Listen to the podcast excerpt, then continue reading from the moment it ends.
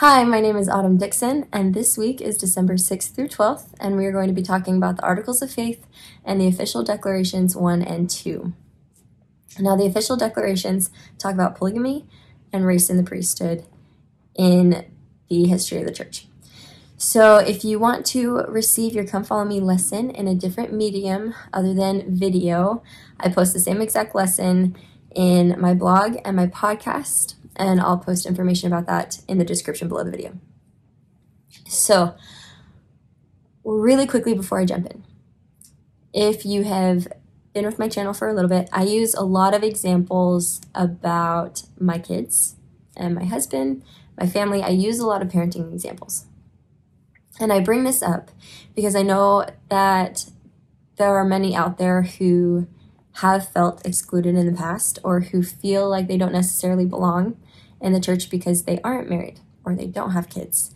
I also know that some may feel like they belong plenty in the church, but it is still very painful. I try to be conscious of that. But I continue to use these stories for two reasons. One, because it's what I know.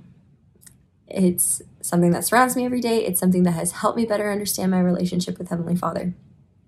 I also use it because I very deeply sincerely, sincerely believe that anyone can be a parent, regardless of whether you have born children or whether you're married to someone who has given birth to children. We can all be parents. Some of the most significant spiritual lessons I've learned about my father daughter relationship with my Heavenly Father, or some of the best lessons I've learned about being a mother, happened living with my sister, helping her watch her eight children, and then also being on my mission. So I taught a lot of young single adults, and I felt in many ways that I mothered a lot of them. and I just loved them and wanted to nurture them so much. Parenting is so much bigger than just bearing children, so much bigger. I know plenty of people who have born children and are not parents. Parenting is so much more encompassing than that. So, now jumping into what we're talking about this week. This week is going to be a little bit interesting I am not going to be so much focused on the articles of faith, but more on the official declarations. However, I'm not going to be quoting from them or even necessarily talking directly about polygamy or race in the priesthood. What I really want this video to be about is how to approach difficult topics in the church. And I like this approach that I'm taking taking for this video because race in the priesthood and polygamy are both difficult topics for many people, but there are a lot of difficult topics for a lot of different people within the church. And so there's principles that we can take from this that we can apply to many, many different situations, right? So, how do we approach? How do we approach these things that are more uncomfortable for different people in the church, right? Now, there's plenty of doctrine and plenty of principles out there that we can talk about. But despite that doctrine and despite those principles, these topics remain painful for a lot of people. And I validate that, right? I 100% believe that this can be really painful for some people, right? This idea of polygamy and race in the priesthood and, and many other topics that are found within the church.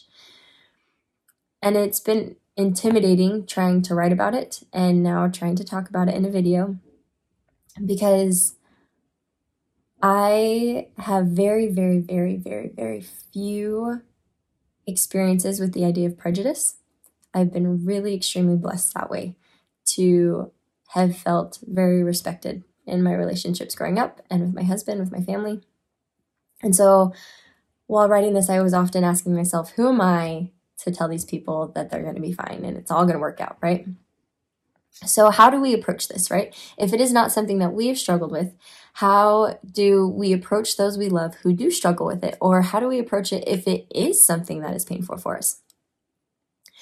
A couple of principles. First one having faith.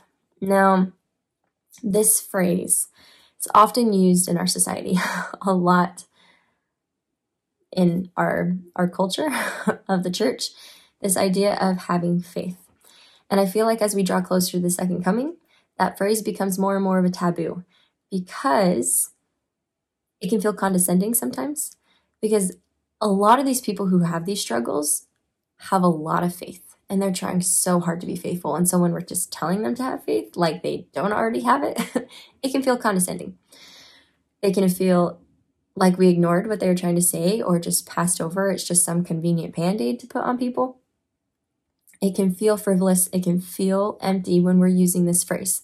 However, as I say that, I also testify that having faith is such a big part of the answer. But let me elaborate on that. So, if we choose to use that phrase, have faith, if that is something that we want to tell somebody that we love, or if we're even trying to tell it to ourselves in the mirror in the mornings, just to have faith and hold on, have faith, I feel like it needs to come with a couple of principles.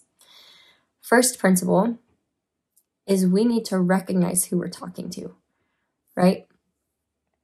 One of my favorite quotes from C.S. Lewis talks about how if you were able to see the kind the people that you are really standing in front of, you would be tempted to bow down and worship them because they're so glorious, right? When you're talking to someone who's having these struggles,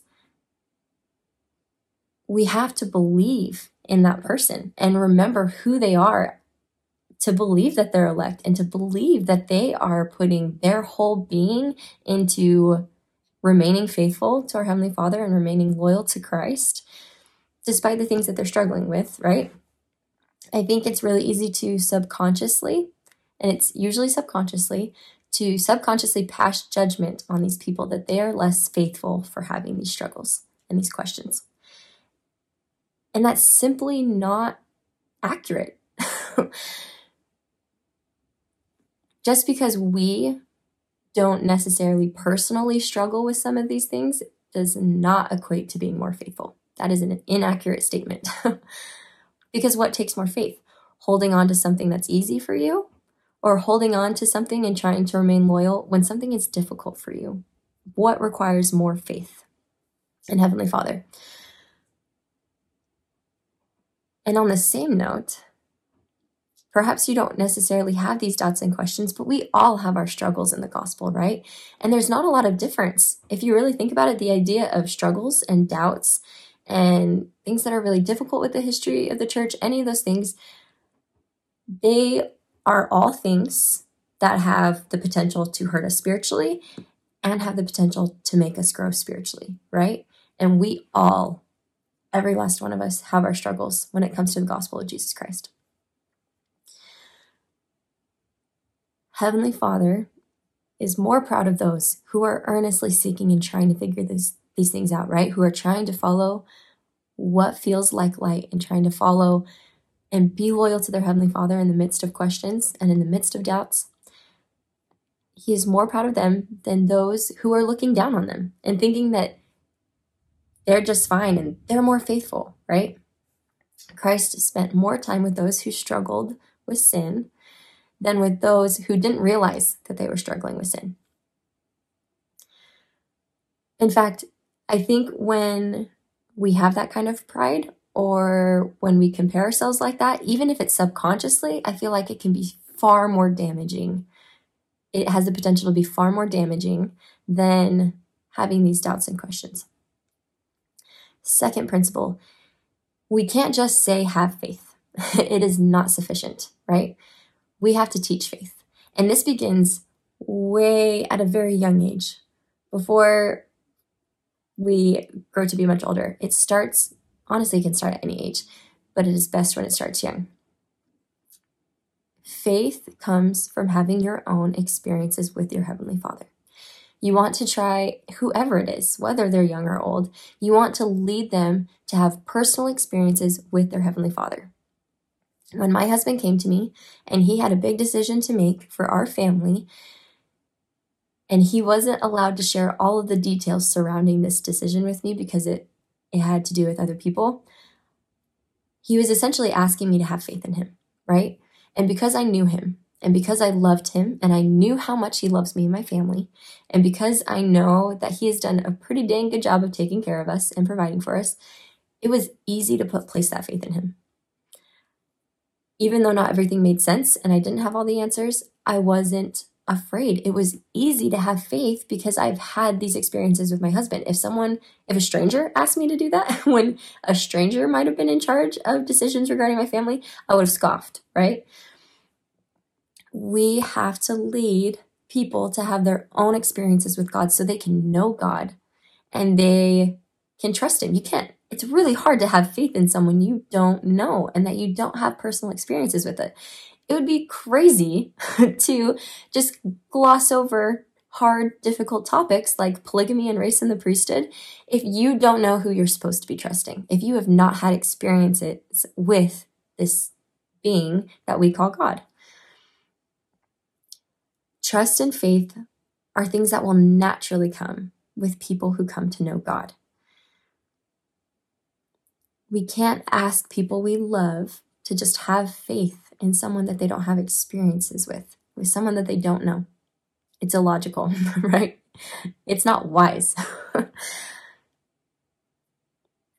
Instead of trying to jump in and answer their questions with principles or doctrine that you have learned to trust or things that seem like really sound explanations to you, Instead, try to help them find their own answers. Instead of being like, oh, well, this and this and this and this, and this is why this happens, and people are imperfect, yada, yada, yada, right? Instead of doing that, teach them to kneel down and to completely pour out their hearts, right?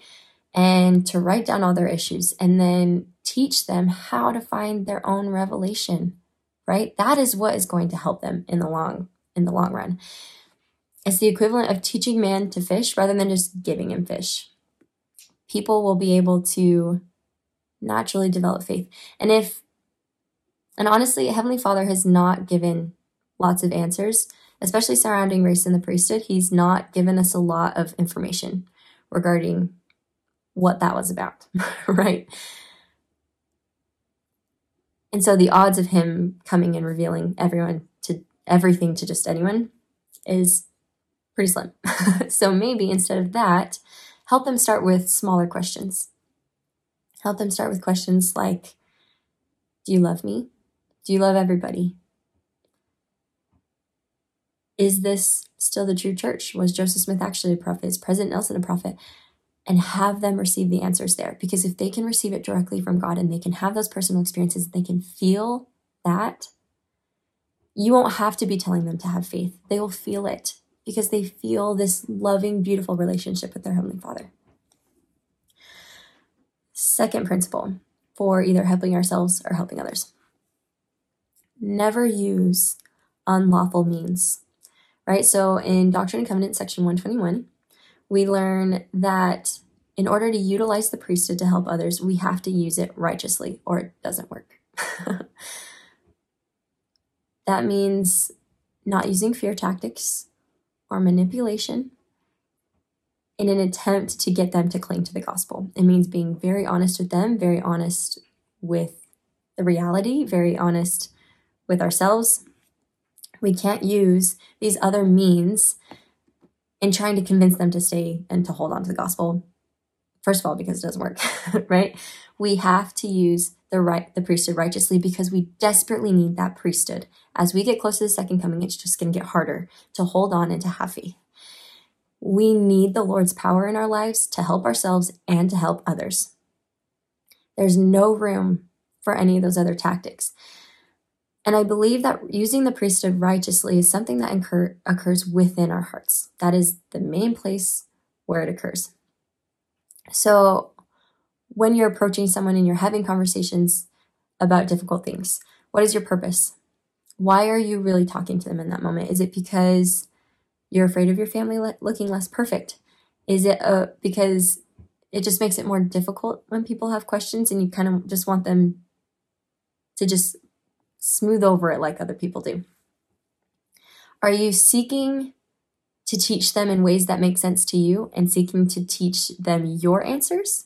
Or are you doing everything you can to sit with your Heavenly Father and learn about what they need?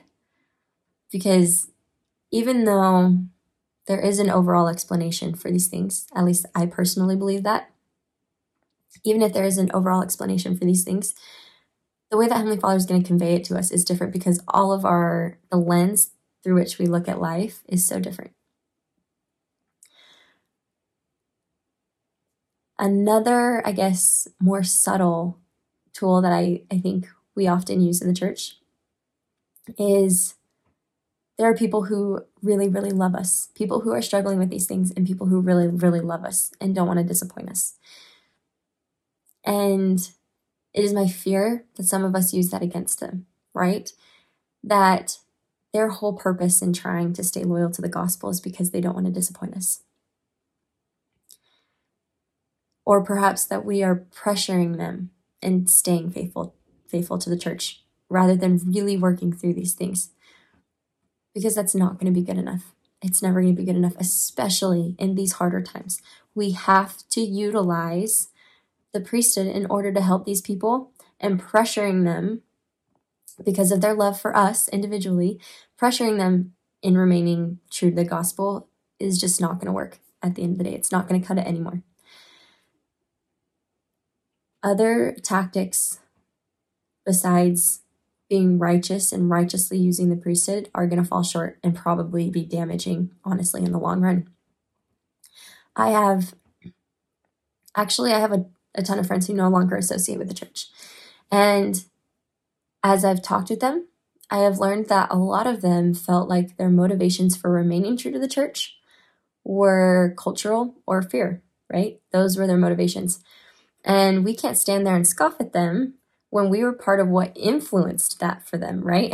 when we are the ones who warned them about how it would look if they didn't come to church, or when we were pressuring pressuring them to come with us, right? We can't stand and scoff at them for them living the gospel because of those motivations when we're the ones who influenced them to do it that way, right? Helping someone approach the church and approach the gospel of Jesus Christ and find their own testimony and find their own lasting conversion will come through persuasion, long suffering, meekness, love unfeigned, all of those things that we find in section 121. It is only through our own pure love that they will better be able to have experiences with their Heavenly Father, that they will be able to find those testimonies for themselves. Nothing else is going to cut it these days. Third principle long suffering. So, Heavenly Father is incredibly talented at recognizing our eternal poten- potential and balancing it with acceptance of exactly where we're at, right? Of balancing those two things. Long suffering is something that contributes to his amazing abilities to balance those two things, being long suffering, right? because it can be really difficult to look at somebody and know their potential and to see them not living up to it, which he does 100% of the time with us. and so being able to be long suffering and to suffer long with somebody is so incredibly crucial. Heavenly Father is comfortable with being okay with our shortcomings because he sees this eternal perspective and he's patient with us, right? No matter how inconvenient it may be for him, he's patient with it and he's okay with it, right? He's going to push us to be more, right? Let's not pretend like that's not going to be a thing. But he is okay with us not being perfect. I have my own sharp tongue and there have been plenty of times that I've run out of patience or I compare myself, whatever it might be. And Heavenly Father could easily just, I guess, make that not a thing tomorrow, right? He could cut off the temptation. He could give me all the power available from the atonement, right? And just make that not a thing anymore. But He chooses to be long suffering instead. And it's no different when it comes to doubts and questions. I'm sure in some ways it might seem more convenient for him to just come forward and explain everything, right? Here is the ultimate explanation for everything, right? In fact, here's a vision. You can see what happened, and I'll explain all of it, right? In some ways, that might seem more convenient. However, he chooses to be long suffering. And he chooses to be long suffering because if we take a step back, we can recognize that our weaknesses, our doubts, and our questions have the ability to help us grow. Right? It seems counterintuitive, but that was the whole point of the plan of salvation, right? It was to come down here and to struggle so that we could grow to be become like Christ, right? And so Heavenly Father is not going to take these things away. Just like He doesn't take our weaknesses away, He only takes us one step at a time as we continue to remain faithful to Him, just one step at a time. It's going to be the same with our doubts and our questions because they're a crucial stepping point for us to grow. When we choose to follow that example of our Heavenly Father, to choose to be long suffering and patient, and to not try to solve everything right in that moment, in that one conversation with them. When we choose to just take it one step at a time, it becomes much easier to let love motivate your actions and your decisions and how you're treating them. Trying to progress too rapidly can push us to try and use those fear tactics because we're just we're really scared and we just want to solve it right now so that they don't leave the church if we are able to be more comfortable sitting with their with their questions and doubts. It becomes so much easier to let love motivate our individual actions right? And that is so so so so important. It's so important to let love motivate our actions because it helps them progress more rapidly. Now, I know that these difficult subjects within the church, these difficult topics, can help us grow. They can be part of our progress. Our the fact that Heavenly Father allowed these things, right? That He allowed weaknesses and He allowed problems and confusion to just kind of be a part of what we're experiencing on here on earth was an immense part of the plan of salvation because those are the stepping stones that we take to becoming like him. I also testify that because of the Savior and because of his atoning sacrifice, he can bind up the broken heart, right? Because the pain that is associated with some of these topics is deep. It runs extremely deep. Even if it doesn't for you, it is extremely real to other people. And Heavenly Father and our Savior Jesus Christ can bind up those broken hearts. And they take things that are broken because guess what? We're all broken. they love broken stuff, let me tell you. they take these broken things and they make them stronger than they were before. That is not something that we're used to being associated with here on earth, when something breaks, it usually sacrifices the integrity of whatever it is for the rest of its life. But that is not how our Savior and our Heavenly Father works.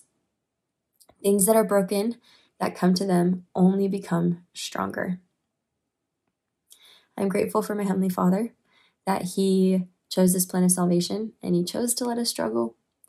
I'm grateful that He set, that He and His Son Jesus Christ set a perfect example for how we can help others find their way through these difficult times as well. And I say that in the name of Jesus Christ. Amen.